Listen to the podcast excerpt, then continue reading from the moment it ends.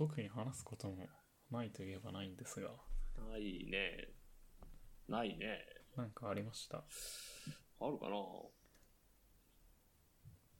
別にわかんないです。最近変わり映えのしない毎日だからねまあ、それはまあ確かに話題がね、尽きてきてはいますよね。そうだね。だってさっきだって別に俺 ATM の話をしようとして ATM の話を始めたわけでは我々なかったんです。まあね、別に何何の話でもない話をただつらつらと。そうだね。なんだろうね、ああいう話だったらいくらでも、まああんまりそのがいくらでもまあできるよね。うん。がっつりまとまって感想とかはないけど、まあ最近ちょこちょこ読んだ本を羅列するっていうのはありかなってああ、全然ありだね。で、うん。うん。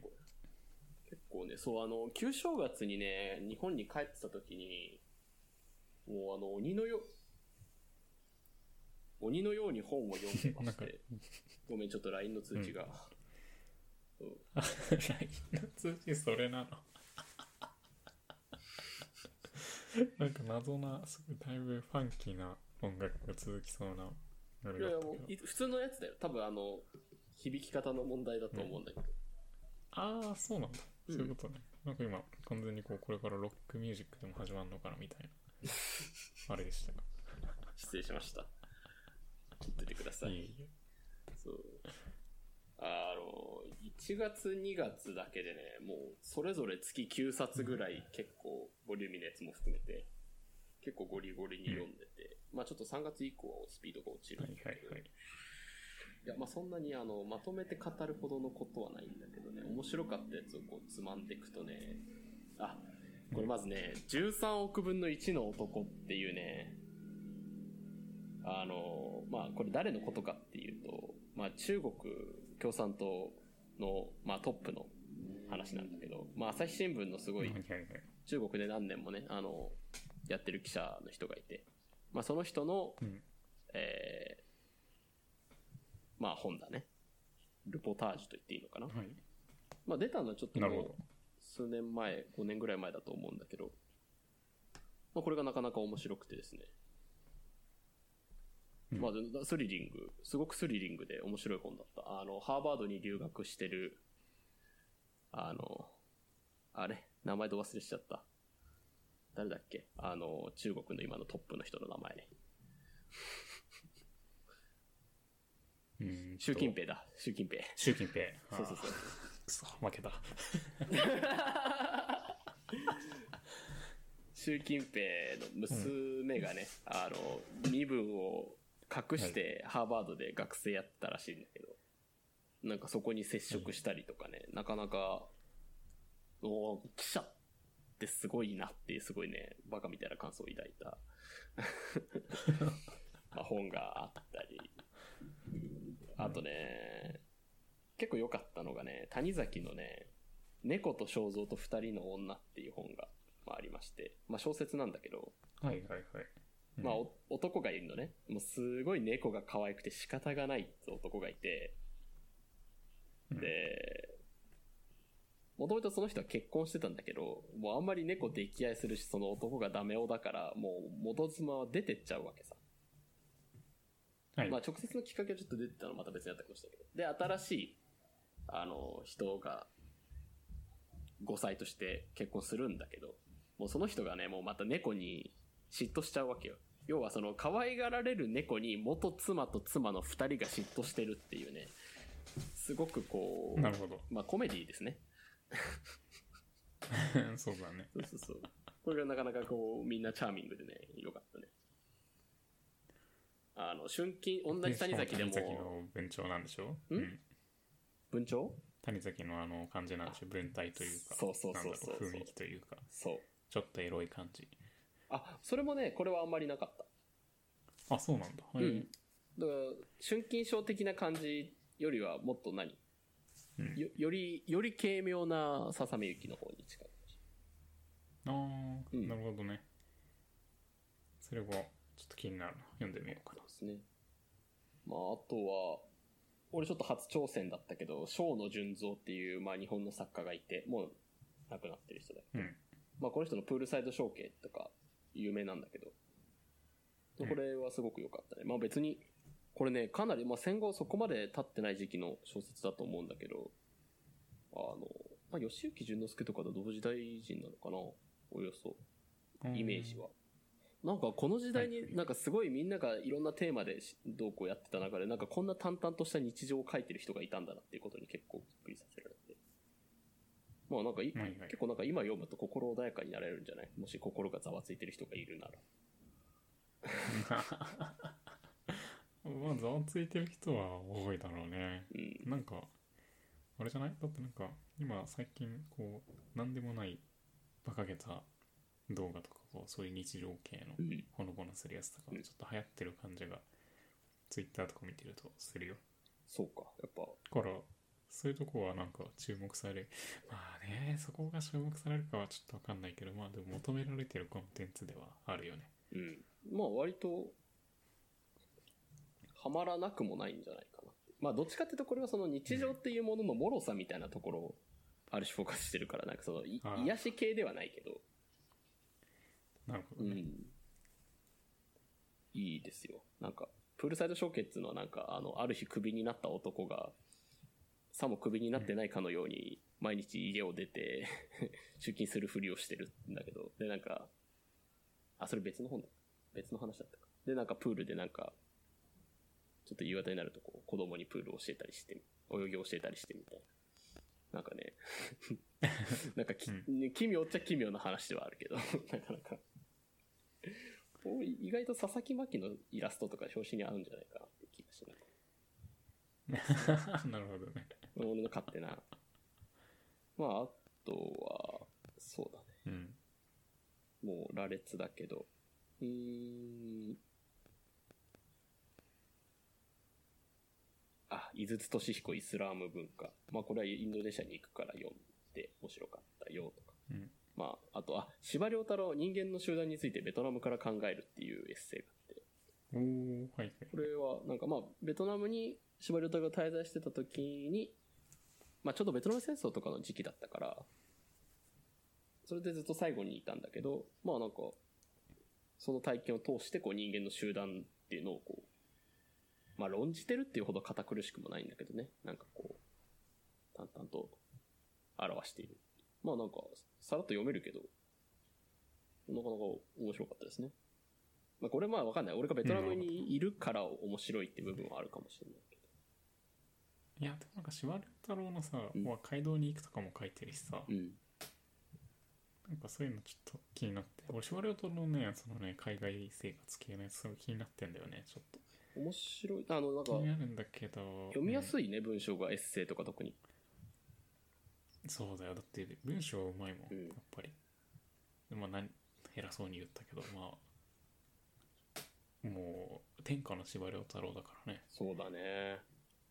なんか、ただなんかあの坂の上の雲みたいにやたらこう説明が長いというか もう歴史的資料みたいになっちゃってるのかなっていうそのそれはそれでなってたら面白いなと思ってそういうエッセイも読んでみたいとか思ってたけどそういう感じにはなってないんだねあんまりなんかエッセイはね、これもう調べすぎない感じがあってよかった。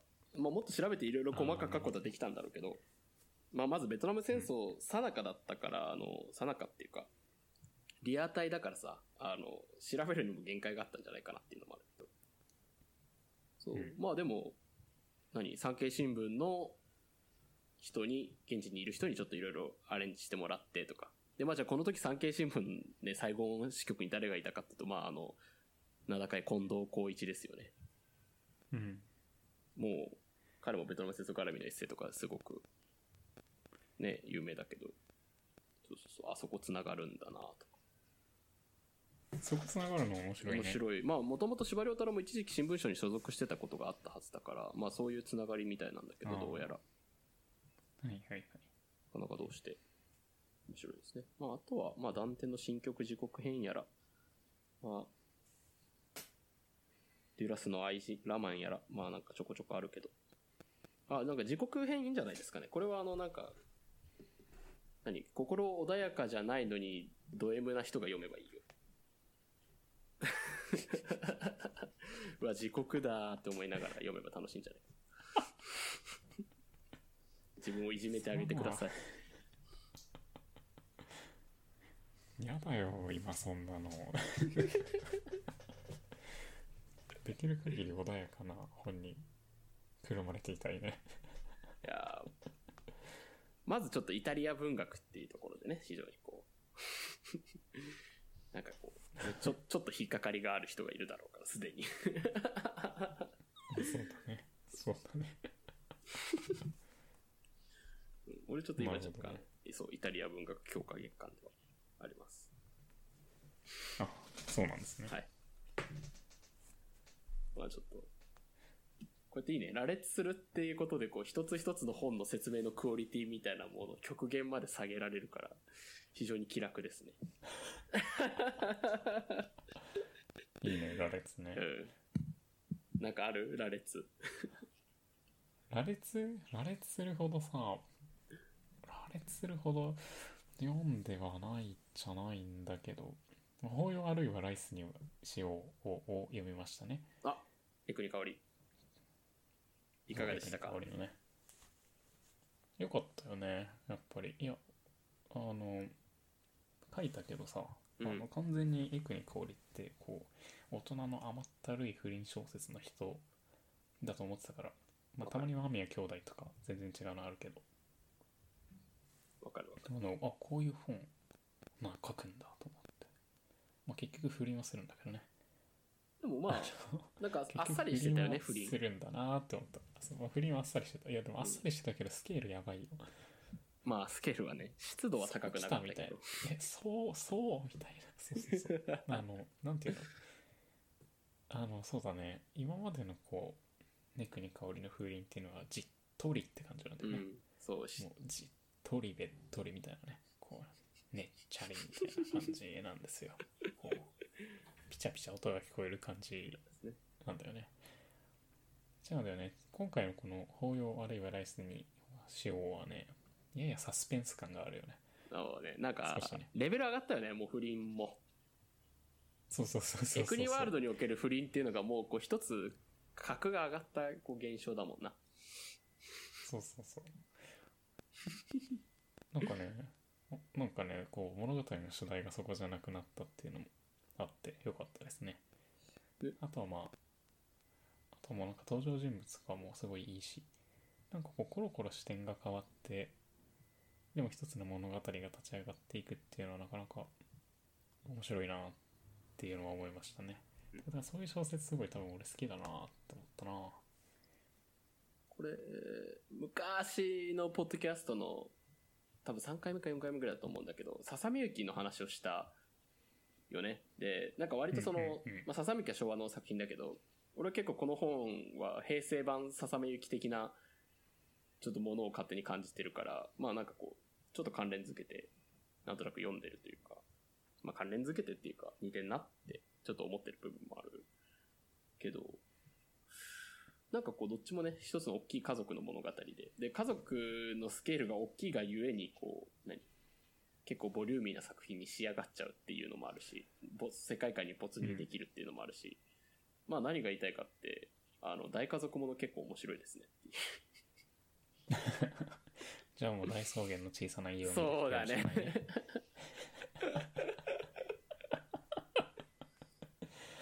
あのさ大草原の小さな家ってあれは一体いつ読むべきだったんだろうってすごく思うよねあれちゃんとね、なんかちっちゃい頃家でなんかちょこちょこ見てたけど、ちゃんとや、ちゃんと触れてないんですよ。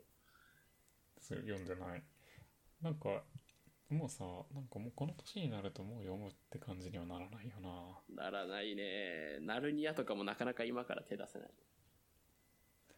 あまあ俺でも逆に俺ナルニアまあゲド戦記ぐらいだったら全然手出せるかなああ、ゲド戦記だったらなんか、ナルニアは今ちょっと公文社から新訳が出てるからあれだけど、昔こ子供の頃親から勧められて、結構なん、うん。プッシュされたんだけど、デスマス帳の文章で、なんかね、入っていけなくてね、なんかそういうのあるよね。そう、読めなかったんですね、当時。ナルニア国物語と、えっ、と、あと、指輪物語、ロード・オブ・ザ・リングだね。あれも読んでないし、そうね。だからその、ファンタジー系の世界観っってさ、その入り込めればすごく楽しいんだけど、うまく自分と合わなかったら続かないよね。あそうだねそれはあるかもそうさ。まあ法要あるいはライスにはしようとかも結構人によっては、ん何この時代も飛ぶし、章ごとに登場人物も飛ぶこのまとまりのない話をみたいな気持ちになる人全然いると思うんだ。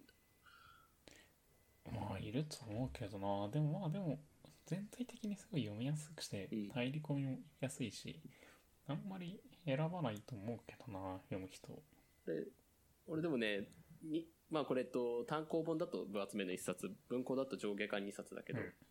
一番好きなの第一章なんだよね。あのむつこちゃんの話？そう、あの、これすごくね、あの、お金持ちの由緒正しい家で、子供が学校に行かないで、家でその、ちゃんとした教育を受けるっていう兄弟が。で、まあその、息子ちゃんって女の子と、まあその、弟かな？うん。がその子供の時のそういう家で教育を受けてるような時のにフォーカスしてる章が一番最初にあるんだけどやっぱなんかあれでこうグッと掴まれるよねいきなり不倫から始められたらだいぶ印象が違いますから。あまあそういう意味で言うと確かにあの第一章が小さい女の子から始まるっていうのがそもそも意外だった。うん。なんかしまああのすすごい変わった家庭の話になってたから、うん。それも面白かったし。うん。なんか意外性でこう持ってかれたよね。そうね。なんかそのその家庭の何？そのわ悪い人たちじゃないんだけどやっぱりどこかある奇妙さみたいなのっていうのはすごく第一章ですごく綺麗に描かれてるし入れるしまあつかみはバッチリみたいな感じだったなってそうだね。いやまあでも俺が一番好きなのはやっぱり桐之助おじちゃんだよ。あああれもいいですね。桐之助おじちゃんのあのカオサっていうあれはどこだ？モロッコ？うんモロッコかな。かどっかの。うんモロッコかどっかに桐之助おじちゃんがが大学生の頃に投留するっていう当てのない旅をしていてねモロッコにたどり着いてそこに投留してカオサっていう女の子と恋仲になるっていうね。あの感じがすごいいいね。あのショーも良かったね。好きだな。あのショーはね俺あのショーが一番好きだね。まあでもこれ以上喋っちゃうとまあネタバレチックになってしまうのでまあそうね。まあね、聞いてる人がいたら、これはまあぜひ、読んでも損のない本かなと。まあ長いけどね。長いけど、まあ、ささめゆき読んだことあれば、これも多分楽しめるし、逆にこれ読んだことがあれば、ささめゆき手出してみてもいいかもしれないしって、なんかこう、そうだねち。ょっと思いますね。まあ、ささみゆきを読んだことがある人っていうのが実は世の中とても少ないっていう事実もあるんだけどね。あ、そうなんまあ、長いもんな。ほんまに、そう、あれ長いからね。あれマジで長いからね。なんか彼らと共に生活を共にする感があるよね、ささみゆきは。ある。しかも読みやすいんだけどね、なんかまあ、俺、ささめゆきもさ、いろんな出版社から出てるけど、あの、表紙、当時初版の表紙と同じで、唯一出してるのが中高文庫なんだよね。うん。でもね、中古文庫はこれもう本当に、諸刃の剣だと思うんだけど、これ一冊なんですね。はいはいはい。ささみ駅ね、文庫本3冊に分けるやつを一冊にしちゃうとね、なんかもう、レンガなんだよ。わかるわかる。なんかね、文章はすごい進むんだけど、進まないんだよね、なんか読書そのものが。いや、進んでるんだけど、そうそうそうそう。うん百ページあるから進んでる気がしなくて、結果結構時間かかっちゃう。そうそうそうそう。そうちょっとね、心が折れる瞬間があるんですよね。なんか、ほら、特にさ、Kindle になったらまあ残り何パーセントとか出るし、普通の分厚さの文庫本だったら、なんかこう、あ、じゃあちょうどこの分厚さ的に半分のとこまで読もうとか、なんかその残量で読み進めるモチベーションコントロールする時が結構あると思うんだけど、うんもうね、果てしなさすぎて、そうだね。果てしないんだよね。うんこう、食べても食べても食べ終わらないプリンみたいな、ね、そうだね。感じなんですよ。それは多幸感でもあ、あるけど、うん、ちょっと空恐ろしいものを感じる時も。で、よくあれ書いたなって思うよ、普通に。一人の人間が。いやいや、本当に、本当にすごいと思うよ、あれは。これはね、すごいよね。まあでもさ、ほら、これがさ、推理小説だったらさ、途中まで読んで1ヶ月放置したらもう無理じゃん。無理だね。でも、この本とかささみゆきはさ、案外いけるよね。いける。いつ拾っても、ちゃんと入れると思う。そうなんですよ。それがすごくよくできてるし、いいなって思いますとそうですね。いう話かな。あとはね、そんなに実は、あとあの、深澤直人の、おあれですよ、デザインの輪郭とか、うん。まあ、深澤直人深澤直人さんは、プロダクトデザイナーだね。一応、なんですね。無印とかのね。そうそう、無印のあの紐を引いたら CD が流れるやつとか、そうそうそうそうそう。あと、壁掛けの CD プレイヤーのデザインの人ですね。さようでございます。そう。まあよかったね。深澤さんとか原さんとか、うんまあ原さんと原健也とか、なんだろうね。なんかやっぱりそのデザインっていうのが、その、すごく、なんかもう何年か前まではそのデザインってなんかすごいこうセンスっぽいもの、なんかどっちかっていうとアートに近いものっていうイメージすごくあったけど、あの、すごく理知的で論理的だよね、彼らの文章って。そうね。デザインの輪郭まあはそれもそうだし、どんなのあの、デザインを、なんだろうな、こう、なんていうの、アートとデザインを明確に分けるというのがありますよね。うん。っていうのは、あの、なんだ、人の目を引くアーティスティックなものはデザインじゃないよっていう。その、もうその場に飛び込んでもわからないぐらいのものがよくデザインされたものでありますよ、あるよねっていう話をするよね。どっちかっていうと、と思っていて。要するになんか、なんか知覚してしまうってこと。自分で使っていて。なんかこう、意識に訴状に上がっちゃうってことは、それだけでもう意識が阻害しているっていうものでもあるから、それはデザインの失敗なんだよねってう。いうん話があって、で、やっぱりよくデザインされたものっていうのは、そもそも発見することができないと。なぜならよくデザインされてるからである。っていうようなことをずっと、まあやっぱり言っていて、そういうところをずっと、なんだろうな、追い求めているっていうのがあるよね。で、それにた、それにただそれだけだと面白くないから、なんかこう人が持っていて、嬉しくなるような、少し感情に訴えかけるようなものを、あの、ふ上手に振りかけて、そこをバランスさせるっていうのが、プロダクトデザインな、まあ、プロダクトデザインっていうかデザインの役目なんだろうなと思って。あの、ちょうどあの、何？えっとね、そする思考っていううん佐藤拓さん佐藤拓さんだねグラフィックデザイナーのうん。そうだね。の本から、あの、このデザインの輪郭に行って、今は、今今度は誰のためのデザインっていうああ、いいですね。ドナルド・ノーマンのね、本に今言ってますけれども、まあ、そのあたりは誰誰が書いても同じようなこと言うね。そうだね、割と繋がってるね。佐藤拓さん俺もなんか軽く名答したし、まあ、深沢さんと、誰のためのデザインもね、名著だったね。だし、確かにそのあたりはなんか、まあ、自己主張的な感じじゃないもんね、やっぱり。その解決策としてのデザインっていうのがすごく強いデザイナーたちだよね、そこら辺の人たち。まあ、というか、そうね、そこをちゃんと分けましょうっていうことを、やっぱデザインっていうのは何かっていうのをちゃんと定義してる感じはします。うん。なんかデザインとアートをちゃんと分けましょうみたいなんか、な、いうのはやっぱり、まあ確かにその通りだなって思うね。まあ一方でなんかこう、まあそれだけがあれじゃないんだろうっていうことなんだろうけど、あんまり分けてらっしゃらない方もまあ中にはいるじゃないですか。それなりに長く知れてるようなところでも。俺あんまり好きではない人も中にはいるけれど。そうそうそう。まあ、どうなんだろうな。うんうんうん、そのあたりがちょっと難しいよね。まあ、あれじゃないもうそれはさ、宗教の違いみたいなそうそうそうそう。感じなのかなと思ったりは。ただ、あれよ、今、こう、IT 系のサービスとかも UI、UX って散々言うけど、まあやっぱり UIUX も目指すところはどっちかっていうと人のなんだろうな思考の流れとかその操作感を阻害しないものっていう意味合いが強くて。そういうものがやっぱり選ばれますよねっていうことはあるので。あのなんだろうな。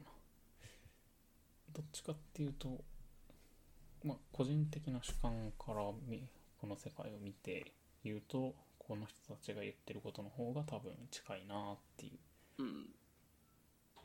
印象は持ってるかなまあ、同意するよね。なんせ、まあ、ちょっとね、前いた会社的に、特に深澤さんとか、関わりが強い会社でもあったまから、あそうだね、うんおそうだねそう、だからもうその時点でちょっとこう、何？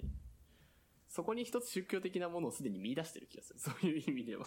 まず見出、まあね若干。まあ難しいんだけどねだからさほら草間弥生の服とかがさうん。あのそういう意味ではもうデザインじゃなくてアートなんだよね。アートだね。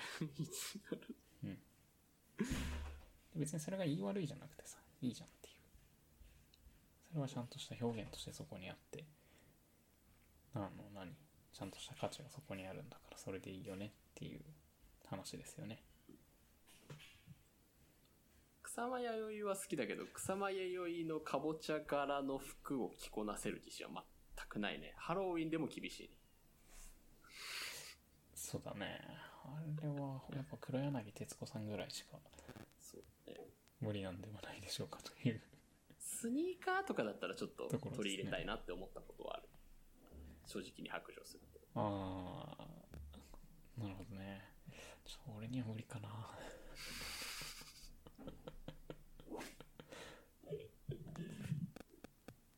まあ、かなまあ本はねあとはあとはうん。そんなところですよ。あとはあまああとは「僕の名はアラブ」っていうね。うん。あの村上柴田翻訳堂柴田村上翻訳堂かな？新潮社の。のシリーズから出てる。柴田元幸さんが翻訳してる本がありまして。これはなかなか良かったですね。あのシリーズいいよね。想定も綺麗で。あのシリーズ、うん、そうそうそうそう欲しくなるんだよね物理的に。っていう。いいシリーズで。いい本でしたね。まあ内容僕もは別にうん。なんていうことはない短編集なんですけど。あの変わったおじちゃんたちと男の子の。親戚のね変わったおじさんとおじさんたちと男の子の話っていう。なかなか偶話的でもあるしほっこりもするしいい本だったねあですね。ちょうど、あれのカーソン・マッカーラーズの結婚式のメンバーも2月頃読んだから、エラも。ああもうねマッカランズはね本当にいいよあれよかったね。結婚式のメンバーはいい本だったねうんまあこのシリーズは。はなんだろうなこう抱きしめたくなるというかねありますよねああいい本だなっていう自分自分の性別が女だったら、また女として読んでみたいなって思った本だね。ああそれは思ううん。別に性別違ってもね、もちろんその作品の価値は変わらないけど、自分が女として読んだらなんかこう、より面白かったかもしれない。とかもっと違う別の面白がり方ができるかもしれないみたいな期待はある。確かにいやでもいいよねいやいやあのあのあの辺りのラインナップはなかなかいいですようん、まあ、好きですおおむね知らな、おおむねというかもうほぼ全部知らなかったけどね、あれで紹介されるまで俺は。まあ作家の名前も作品の名前も。まあただね、村上春樹と柴田元幸が紹介してるんだったら、まあ、おおむね間違いはなかろうっていう信頼感がありますね。まあねありますねそれは まあそんなところですかねところかな。まあ、あとは本じゃないけど最近あでももう30分かちょうどいいやそんなところではいはい。まあ、コンテンツを切切り上げようとするという、まあいいんじゃない途中切るなら。どどうせ途中切って短くなるから、い言っていただいてもいいです。まあね確かにいやあの最近 YouTube で自転車自転車レースですね。ツール・ド・フランスとか。はい。を見るのをハマってますと。でなんでハマってるかというとあ実況がクソゆるなんですよ。あ。あ、マジで。そうなの？実況解説マジゆるっていういいね。友達かみたいな。ラジオを聞いてる感じ。なんかねなんかね落車とかするんだよね。自転車レースって普通に。でここなんか崖から落ちちゃったりするの。飛び出てまあ結構大体みんな無事なんだけど。そういう時にもちろん実況の人が「ああー落ちた!」っていうのは分かるんだけどみんなで「あ落ちた落ちた落ちたね落ちたね落ちたね」みたいな。その実況と解説の人が3人ぐらいいるんだけど「落ちたね落ちたね」って言ってなんか解説の人が「大丈夫かな大丈夫かな」っつって実況の人も「いや大丈夫ですかね」とか言って。ずっと。もうなんかずーっとそれやってんの。いいね。なんかねすごい可愛いんだよね。とかこうこう解説やってる人っていうのはこうプロのレーサーだったからこうそのプロのレーサー時代のエピソードとかがこうなんか語られるんだよね。レース中に普通に。なんとかそのあーこのレース走ったことあるって言いましたけどどうでした？とか言ってああ僕はですねとか言って。なんかその激ゆるのあのあれがあるんですよね。あとレースが盛り上がると「いやーついに来ましたねこの人が」つって「ヤクルト持ってましたよいいですね」って言って「どうなっちゃうんだこのレースは」とか言って嬉しそうなんだよね。飲みやかみたいな すごいね。すごいいいんだよね。で自転車レースって多分時間がすごい長いんだよ。200キロとか走るから。だから、まあ、そうならざるを得ないんだよね。で多分見てる人もそれも一つのあの何コンテンツにインクルードされる形で見てるんだと思うんだけどもうね。あもう何せ面白い。いいですね。しゆるい。心の平安を。こうなんだろてっきりでもしかもなんか結構レース、うんうん。うん。あ、ナス・アンダルシアの夏入りなのかと思ったよ。あいや全然違う全然違う。あ のねなんか知らないけどある日突然こう YouTube のこうあるじゃん。なんか出てくるんじゃんおすすめみたいな。はい。なんか自転車レースの出てきたから見たら、うん。なんか心を奪われてしまって、このラジオ好きっていう特性とあと心の平安が訪れるコンテンツが見たいと思ってたのとあとね自転車レース結構熱いんだよね。熱い展開もあって。なんか見てるとだんだんルールが分かってくるんだよね。ああなるほどみたいな。でこう男たちがひたすらさ坂道を自転車で駆け上がっていって。でなんかその駆け引きがあんの、なんか誰かがちょっと疲れたなみたいな素振りを見せたらスースースースースーって自転車で上がってって。で一人だけ抜け出して集団から。で誰かが誰もついてこれないとそのまま逃げの体勢になるとか結構ね。でなんかずっと前を引いてた人が意図的に後ろに下がったりするのね。下がっていくみたいな。でそれは何かっていうとその人はアシストでエースを勝たせるためにずっと自分が風よけになって前を走ってるみたいな。であお仕事終わったから下がってくみたいあーでそれなまではマサンダルシアの夏でもそういうのあったじゃそうんだよね。そうそう足溜めてたよね確かに。そうそうそう。でそういうこのなんていうのレースの中にドラマがあるのねなんかそれを見てるのがすごく面白い。しまああとは解説がひたすら可愛いっていう。仲いいしみんな。仲いい。お友達が3人でラジオしてる感じ。てかもうなんかお前ら目の前にビールとかあるだろみたいな。いいよね。いいね。それなんかあのそれだったらポッドキャストでなんかできないかな？有名なコンテンツに俺らも声 声だけ当ててさ。ポッドキャストっていうか、まあ、ラあれだね、あの、YouTube 的なね。そう。まあもうほぼゲーム実況的なことになっちゃうからあれですよまあね、確かに。あまあ、もういいよ、あれはでも。あの、なかなかね、ツール・ド・フランスとか、J スポーツのやつを多分違法に YouTube にアップロードしてるんだと思うんだけど、なかね、いや、なんかハマっちゃいそう。俺多分今後、ツール・ド・フランスとかすごい楽しみに見たいと思うけど、しばらく開かれないんだろうなと思って残念な気持ちになった。ちょっとなんか DVD ボックスとかないかなって探し始めようとしちゃうぐらい好き。あ結構ハマったね なんかね、俺だとなんか、すごいこう、これから普通にまた仕事が始まって、なんか日曜とかにの昼にビール片手になんかポリポリ食べながらそれを2時間ぐらい眺めてるたりしたら幸せだなって思う 確かに。ほう、自転車レースか。ちょっと見てみようかな、そしたら。いやなんかね来たね自転車レースブームがいいよね。なんかスポーツってさ、その結局、例えば野球とかルールがわからなければ実況を聞いてても今一つピンとこないと思うんだけど、それだけ緩かったらさ、何あの、敷居が低くていいね。いや敷居は低いよだって俺何にも知らないのにそれ見てるだけでなんとなく分かるようになるしなんか楽しいし そうか。それ見てるだけでなんとなくわかるぐらいのものだから、解説が緩くて成立するわけだ。そんな。いやまああとはまあ2時間とか3時間とか普通にやってるから ずっと緊迫した解説なんか続けらんないよそうね、聞いてらんないしな。いやいいよいいよね。こう選手ごとに特徴とかもあるからいやーついに来ましたねなんとか大先生みたいなそのせん選手の名前の後ろに大先生とかつけたり いや来ましたねとか。って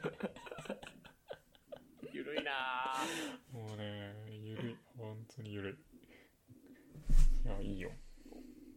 ありがとう。ちょっと聞かせていただこうかな、それは。せっかくだからね。ぜひ YouTube で探してみてくださいありがとうございます。なかなかあのでもなんかだからなんかテレビ今日なんか配信によっても違うからなんかいい感じのを見つけて見てもらえるとはいいいです、ありがとうございます。探してみます。まずはね、自分で。そうねぐらいですかねぐらいですかね。まあそんなところではい。見てね、どうなりましょうか。